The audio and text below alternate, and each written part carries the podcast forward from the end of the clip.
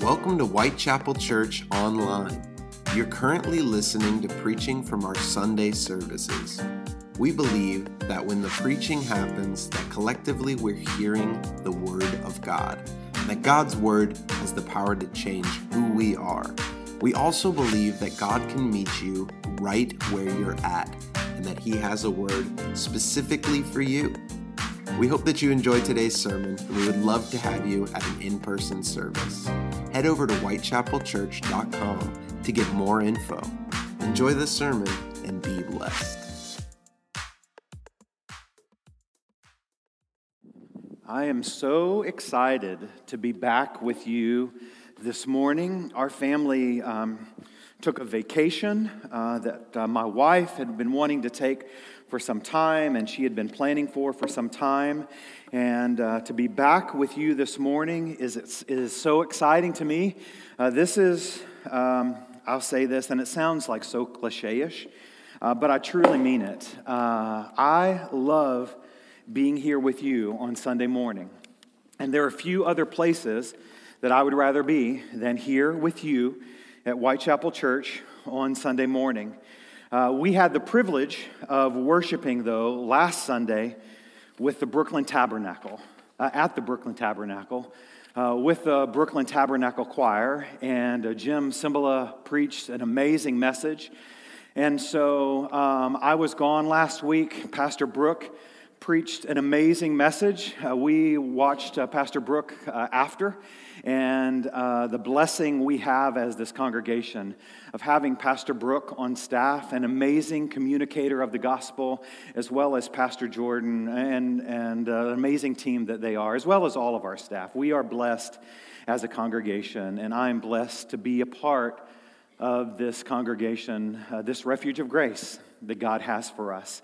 There are just a couple of things that I want to point out um, before. Um, we dive into Acts chapter 13 this morning. So if you have your Bible, if you want to go ahead and turn over to Acts chapter 13, uh, one is something that I'm very excited about, and we're calling it Growth Track.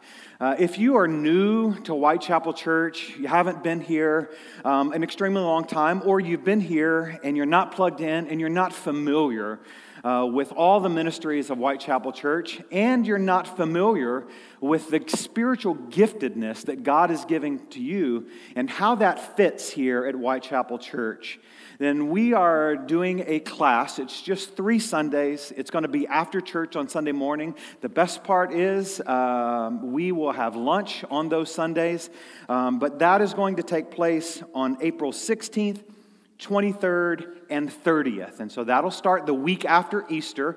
And so we've got about four weeks now, but I want to encourage you to sign up for that. It's not only an introduction to Whitechapel Church, but it also allows you to discover your design and the giftedness that God has given to you. And there's a few ways that you can sign up. One is there is a sign up sheet at the welcome table out in the lobby. And so if you want to sign up back there, you can do that. But the other way, and this is the way that I encourage you to do it, if you get our church newsletter, there will be a link on there that you can click that link and then you can sign up digitally right there. And if all of that you've forgotten about, you can always put it on the back of the connection card, and we'll make sure that you get signed up for that class.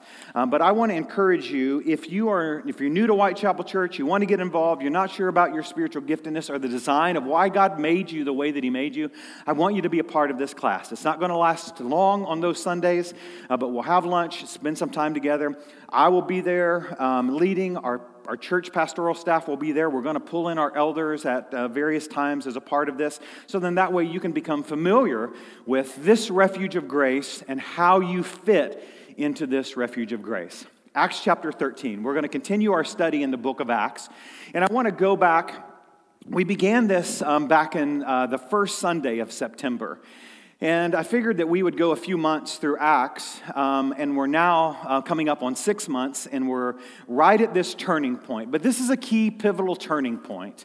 So, if you remember when we began the book of Acts, one of the challenges, one of the commissions, or the commission, the Great Commission that Jesus actually gave uh, to those apostles, the disciples that were there, was that they were going to be the ones to spread the gospel. And I don't think that they caught the fullness of what Jesus was saying.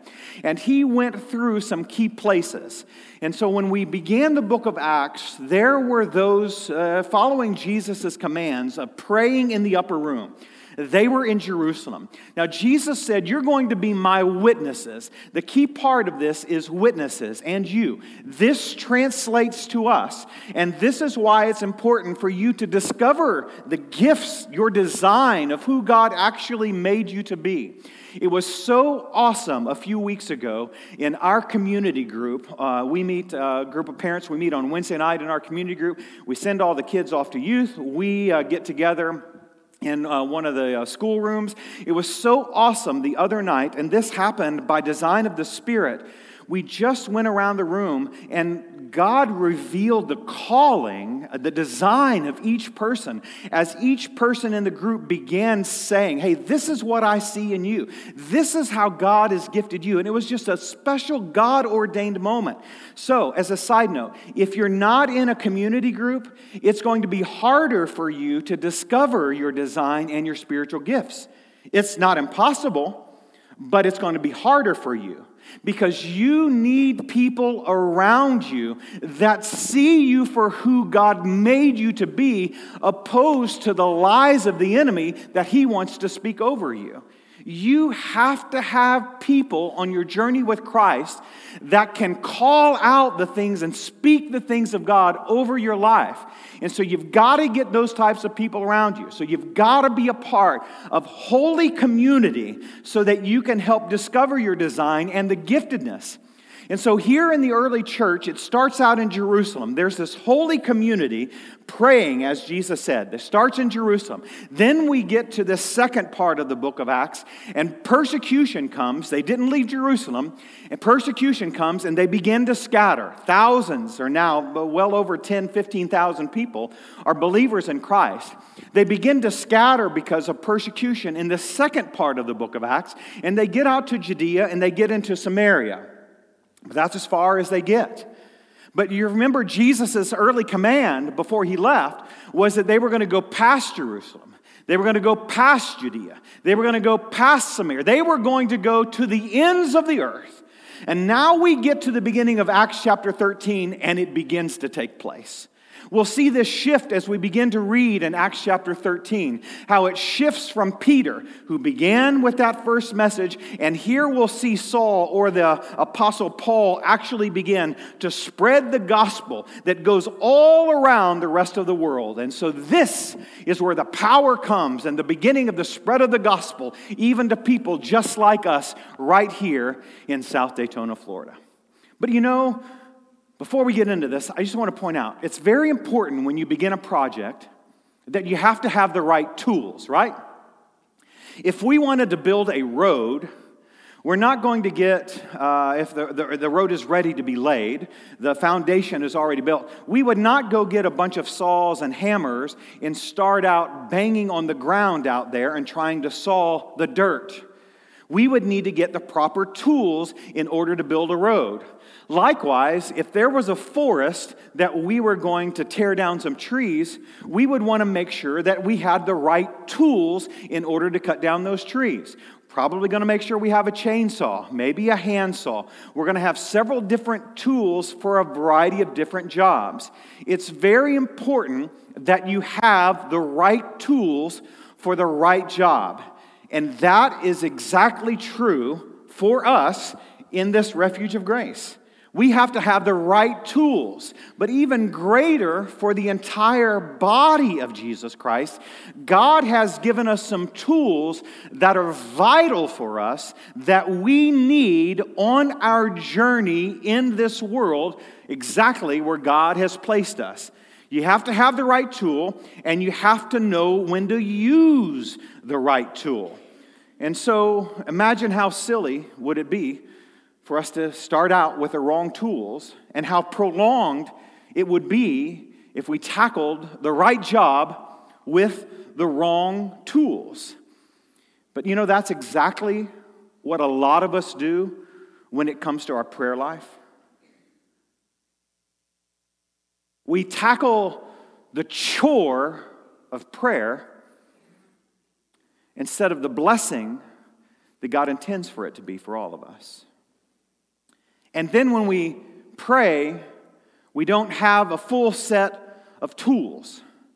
God has given us a very, very powerful tool that helps us align with Him that we're going to begin, or that we're going to see here in the book of Acts, of how it fulfilled, it began the fulfillment of Jesus' commission to the church to spread the gospel. So, if you'll look with me in Acts chapter 13, let's take a look at this powerful tool that every one of us need in our prayer life to be who God desires for us to be. Acts 13, verse 1. In the church at Antioch, there were prophets and teachers Barnabas, Simeon, called Niger, Lucius of Cyrene, Manaen, who had been brought up with Herod the Tetrarch, and Saul. Now, I want to pause here because these are some, this is a genealogy of genealogy. We're not necessarily genealogy, but uh, this is a list of lists of some amazing, powerful people that are here placed within the church. And we're going to see the calling that God has placed on their life actually begin to play out. These are some five, these are five amazing people that Luke is pointing out in his writing here in the book of Acts that are vital and powerful and well known. And then in verse 2, it says, While they were worshiping the Lord and fasting, the Holy Spirit said, Set apart for me Barnabas and Saul for the work to which I have called them. So after they had fasted and prayed, they placed their hands on them and sent them off. The two of them, sent on their way by the Holy Spirit, went down to Seleucia and sailed from there to Cyprus. When they arrived at Salamis, they proclaimed the word of God in the Jewish synagogues. John was with them as their helper. They traveled through the whole island until they came to Paphos. There they met a Jewish sorcerer and a false prophet named Bar Jesus, who was an attendant of the proconsul Sergius Paulus. The proconsul, an intelligent man, sent for Barnabas and Saul because he wanted to hear the word of God. But Elymas, the sorcerer, for that is what his name means, opposed them and tried to turn the proconsul, uh, proconsul from their faith. Then Saul, who was also called Paul, filled with the Holy Spirit, looked straight at Elymas and said, You are a child of the devil and an enemy of everything that is right. You're full of all kinds of deceit and trickery. Will you never stop perverting the right ways of the Lord? Now the hand of the Lord is against you. You are going to be blind, and for a time you will be unable to see the light of the sun. Immediately, Mist and darkness came over him, and he groped about, seeking someone to lead him by the hand. When the proconsul saw what had happened, he believed, for he was amazed at the teaching about the Lord. So we'll stop there. We're going to pick up next week and see what else happens in this. But I want to go back to the first three verses of Acts chapter 13, and I want to read them again because before we get to really this miracle that is beginning to play out as the gospel spreads to the ends of the earth, it really begins by what's happening here at the beginning of Acts chapter 13. That is the powerful tool that God has given to every single one of us. Now remember, these five men who are listed here at the beginning of Acts chapter 13 are kind of the who's who of the day that is in this church. There's some key, vital people that are gifted, anointed of the Lord, listening to the Holy Spirit. And so they're some main leaders of the early church. But what we're going to begin to see as we read this is the spread of the gospel. So let's go back and look again at Acts chapter 13, verse 1 through 3. In the church at Antioch, there were prophets and teachers Barnabas, Simeon, called Niger, Lucius of Cyrene, Manaen, who had been brought up with Herod the Tetrarch, and Saul. Now, catch this.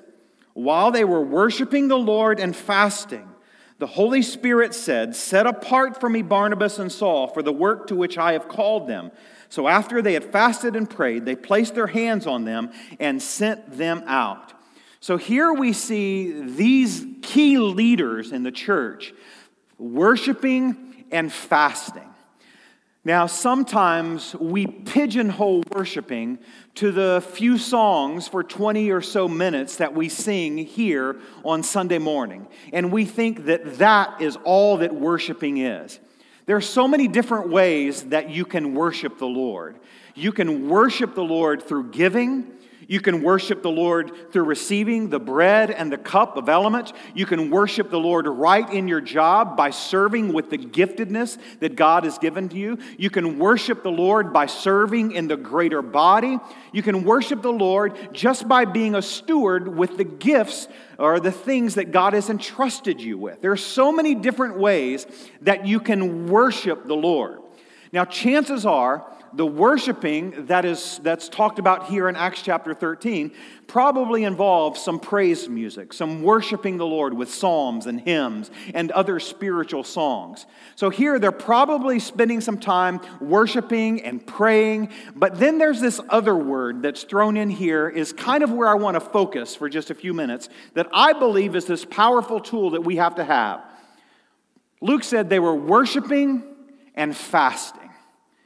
These two put together are a dynamite and a match for your spiritual walk.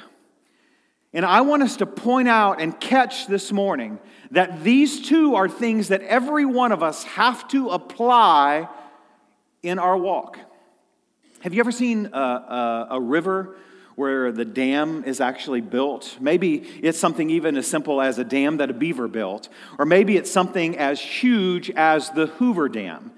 A part of what that dam does is it blocks the flow of or restricts the flow of water so that then the water begins to back up. And I, I want to say something, and I want you to catch it with the spirit through which I'm saying it this morning.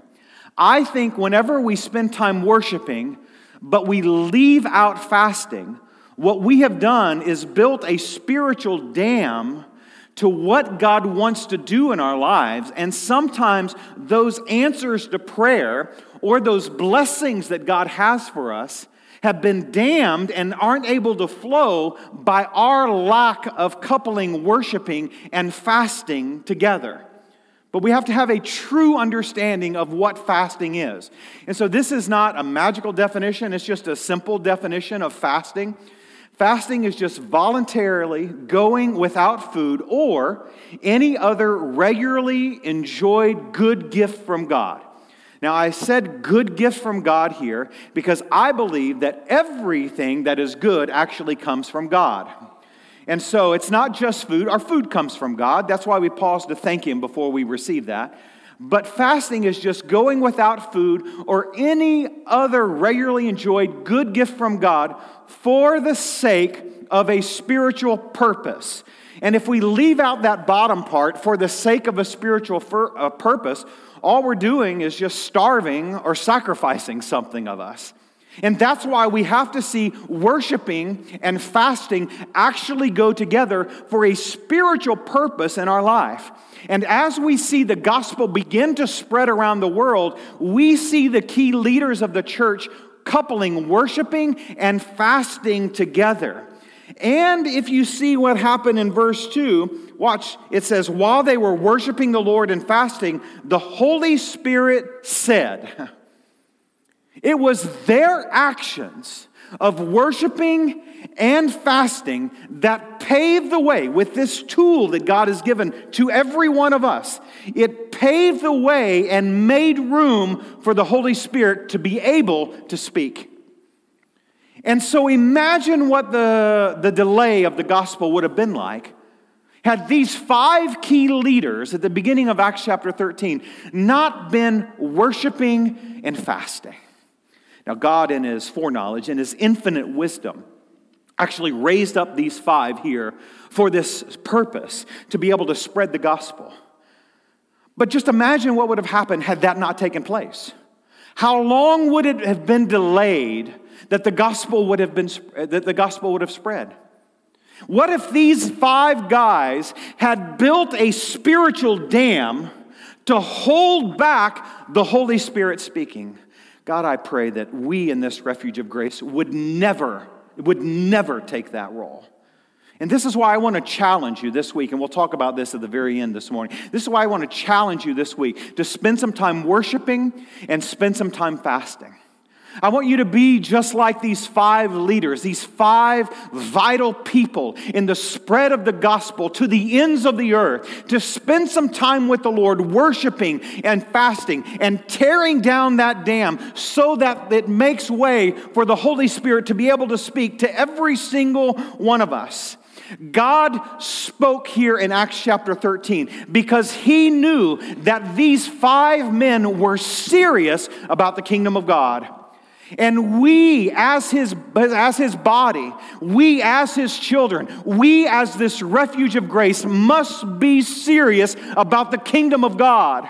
Because the power that Jesus demonstrated on the cross and the empty tomb and then through his ascension is a power that is available to us. And this is what these five were tapping into while they were worshiping and while they were praying. God spoke because he knew that they were serious. And we are the ones who must spend the time investing in worshiping and fasting to pave way for the Holy Spirit, to make room for the Holy Spirit to be able to speak. Now, listen, God can speak whenever He chooses, despite our actions. And despite, uh, I'll say this about myself, despite my stupidity at times, God can do whatever He wants to do. And God has worked despite my stupidity. I won't pull anybody into this basket with me. God has moved in spite of my stupidity at times because God is God and He can do whatever He wants to do.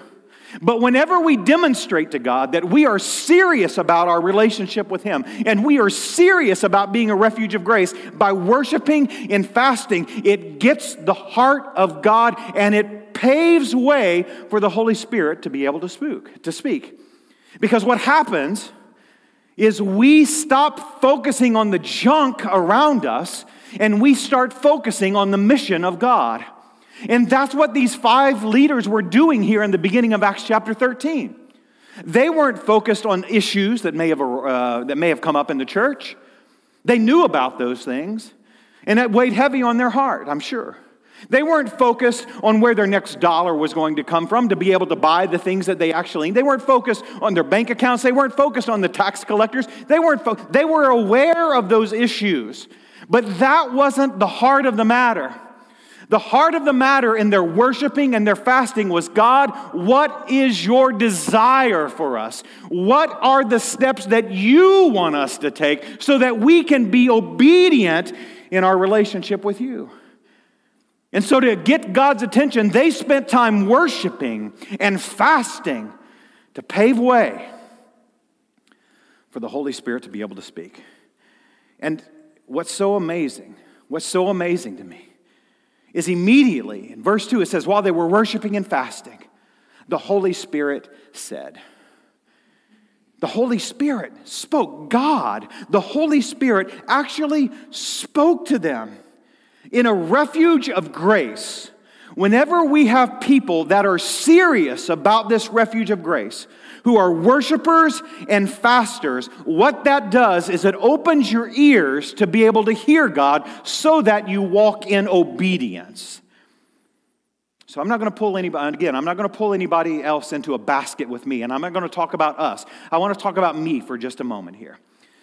There are times that I get so wrapped up in my to do list, or there are times that I get so wrapped up in my needs and stuff that I think I want and I try to figure out how to solve a problem that I forget the most important thing I can do is worship and fast. To stop. Stop focusing on this stuff. Stop focusing on my to dos. Stop focusing on the me and start focusing on He and Him. And here in Acts chapter 13, the pattern for us, before the gospel starts to go to the ends of the earth, they worship and they fast. So, how many times have you begged God for an answer, but you didn't get one? Did you spend time worshiping and fasting? Or did we just spend time complaining and begging? Think of the mountains that you face. Think of the obstacles that are, in your, that are in your life. Think of the troubles that are before you when in a few minutes we walk out these doors. Think of all of those things. How many of those things have you worshiped God for and fasted for? You see, what we've done is we built a dam in our spiritual life to hold back the answers of prayer. And I believe that God is a good, good father, as the song says. And he will not withhold from us, but he expects us to do our part as well.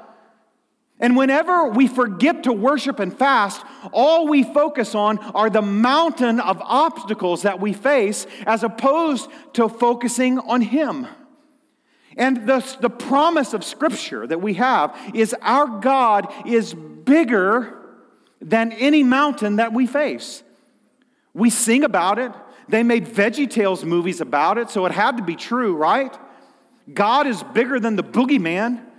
So, what boogeymans do you face in your life? And have you worshiped and fasted, or have you focused on those boogeymans? You see, I think the Holy Spirit holds back sometimes from answering. And He's waiting to see are we serious about our relationship with Are we serious about being a refuge of grace? Are we serious about experiencing the presence of God? Or are we just playing games with this religion that we have? God doesn't want to play games.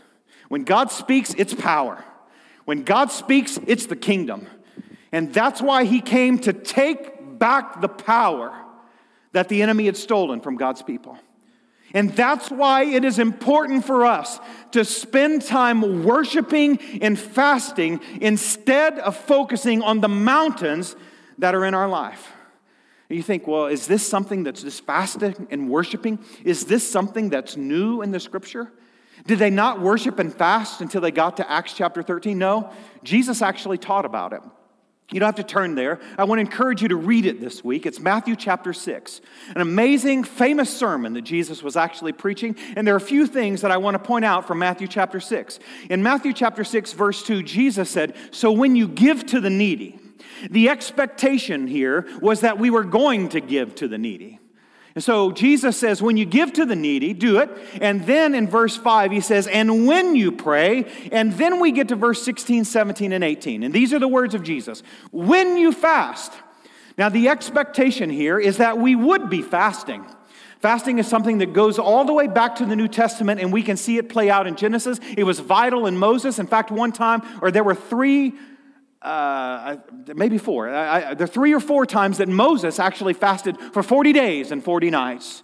We see the pattern of Jesus whenever he was into the wilderness and he fasted. Fasting is something that goes all the way back almost to the beginning of time. And here Jesus says, when you fast, showing his followers that the expectation was that we would be worshipers and we would also fast. Jesus says, when you fast, do not look somber as the hypocrites do, for they disfigure their faces to show men that they are fasting. I tell you the truth, they have received their reward in full. But when you fast, here's some instructions for us put oil on your head and wash your face. Now, this is something that they did at that time so that they would look refreshed. You don't have to fast and go get oil, and you don't have to wash your face. What Jesus is actually saying is don't go around proclaiming, hey, I'm fasting hey, I'm worshiping, I'm fasting, so therefore it must mean that I am a spiritual being. What Jesus is saying, don't do all of that. Don't draw attention to yourself. Don't get people to look at you and then lie and say you're looking at the Father. What Jesus is saying here in Matthew chapter 6, verse 16, 17, and 18 is that we have to be people when we're worshiping and when we're fasting that are not yelling to everybody we're doing that, but we've got to be people spending time in the presence of God, worshiping and fasting, not focusing on mountains, not proclaiming that we're this great people, but instead just spending time with the Lord. Jesus is saying, fasting is the tool that you need. You can go on and read in Matthew chapter 6 in Jesus' sermon here of why that is important. You can see that as you read throughout this week. And then we see the significance in the spread of the gospel to the ends of the earth and how it happened in Acts chapter 13. Fasting just shows that we're dependent upon God. That's what Jesus is saying. That's what these five leaders are saying here in Acts chapter 13. Hey, God, without you, we're nothing. We're going to return to dust someday. all that we've earned, all that we've achieved, all that we've accumulated, none of that's going to matter someday. And so that's why we're dependent upon our Father. And worshiping and fasting proves that we're totally dependent, that we need God's presence to be with us constantly. A reminder from James, which I think is a, a, great, a great passage. James chapter 4, verse 10, simply says, Humble yourselves before the Lord, and he will lift you up. That's a part of fasting, humbling ourselves before the Lord. And then the promise from James is that whenever we humble ourselves, so whenever we enact fasting, which is a way of humbling ourselves, that the Lord is going to lift us up. So I want to encourage you to fast this week. I want to encourage you to take fasting and couple it with worship this week.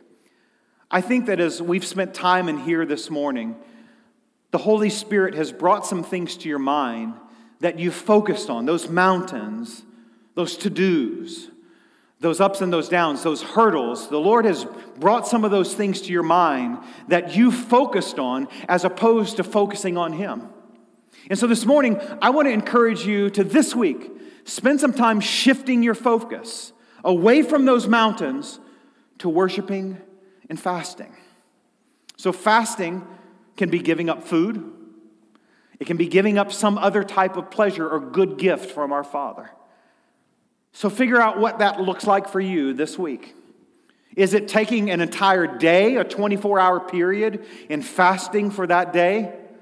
Or maybe you're going to fast lunch every day this week or for a couple of days this week. Or maybe you're going to give up ooh, the internet and Facebook for a day or two or something like that. Or maybe you're going to step away from some other pleasure, the television, the news, that favorite show that you love. Fast from something. Give up something. And then, whenever the urge in the flesh is to eat, or whenever the urge in the flesh is to reach for a phone so that you can access the internet or Facebook or whatever that is that you're going for, whenever that need comes up, say to God, I'm going to spend this time worshiping and fasting right now. I'm going to spend this time with you instead of feeding the fleshly need that I have in this moment. Let the stomach growling be an alarm clock to prayer and fasting. Let the need in the flesh to reach out to watch or to consume something be the alarm clock to worshiping and fasting, and then see, and then see what God does in your life. So, a part of my being here for uh, just over two years now, one of the first things I did is really wrestle with the Lord and, and spend time worshiping and fasting and asking God, what were you dreaming of when you birthed this church 90 years ago, about 91 years ago? What were you, what were you doing? Why did you want this church to exist here in South Daytona before South Daytona was a plan. And then over those nine decades, why would you sustain this place? Because it's been God that's done the work. He birthed it and He sustained it despite what He's done through all of us. Why, God, have you done this? And what are your dreams for this place? And so uh, I want to go back and just show you right fast what, what we believe those dreams are. One is its unity. That unity has to be modeled here and then it gets modeled in our community. One of the ways that you can do that is participate in our Easter sunrise service where we join together with 10 plus churches in this community. We're not doing it alone anymore. We're joining with this community, modeling the unity that God desires in the body of Christ. The second is the sending out of a thousand leaders. We're going to come back to that one in just a second. The third is the breaking of chains and bondage and deliverance. Another way that we can say that is we're taking back what hell has stolen from this community. We're not going to let the kingdom of hell reign anymore. We're going to stand for the kingdom of God and we're going to proclaim it so that those chains are broken. The fourth is we have to be a center for meeting the community's needs. We have to be a powerhouse of worship and a powerhouse of prayer. I'm challenging this, you this week to be a powerhouse of worship and to be a powerhouse of prayer. But I want to come back to number two the sending out of a thousand leaders. Now, this is not, we get to a thousand. I've, I've said it countless times in here. We don't get to a thousand and we stop and say, hey, we've reached that one. This is symbolic. And for those of you that have been here for some time, I want you to think about at the literally hundreds and hundreds of leaders over 90 plus years that this place is raised up and is actually sent out into the ministry in whatever, whatever area of that ministry, not just pastoral ministry or worship ministry, but it can also be in the uh, a ministry of being a doctor. It can be a ministry of being a teacher. It can be so many different ways that we go out into the ministry. This place has done an amazing job and has raised up hundreds and hundreds of leaders to go out and serve the Lord with the giftedness and the design that God has for them. So we applaud you. We applaud this place and the work that God has done in this place. But that dream is not yet fulfilled. That is still a mission for us here today. This is still a part of what God has dreamed for us. And so if we take a look here at Acts chapter 13, you see five key people that really has a lineage, a genealogy, and some very, very important positions that now they're leaders of the church. You know what they were doing here in Acts chapter 13? In worshiping and praying that led to the fulfillment of the dream that God had of the sending out of Paul and Barnabas. The sending out of these leaders. And you know what we have to go back and we have to reclaim? We have to reclaim this dream of sending God's dream, not our dream. We didn't make it up. God has done this through this ministry. We got to go back and reclaim this dream of the sending out of countless leaders into this world to be a light for Jesus Christ. And isn't it amazing that God would have in His infinite wisdom and plans for a place like this to raise up a preschool through 12th grade school that plays a vital role of raising up these leaders to go out into the world, to be who God designed them to be and called them to be? But you know how we get there? When those of us inside these walls worship and fast. That's what they were doing in Acts chapter 13 here. And then it could have caused panic whenever Barnabas and Saul, Paul, were the ones the Holy Spirit chose to actually be sent out. And could you think of what was happening here? They went from five leaders, they lost 40%. 40% of those five key people just because the Holy Spirit spoke. It didn't cause panic, it caused celebration. You see, what we have to do is we have to make sure that we are worshiping and fasting. We're not seeking this, that, or the other. We're only seeking the presence and voice of God in these moments of worshiping and fasting so that His dreams for this refuge of grace will be accomplished.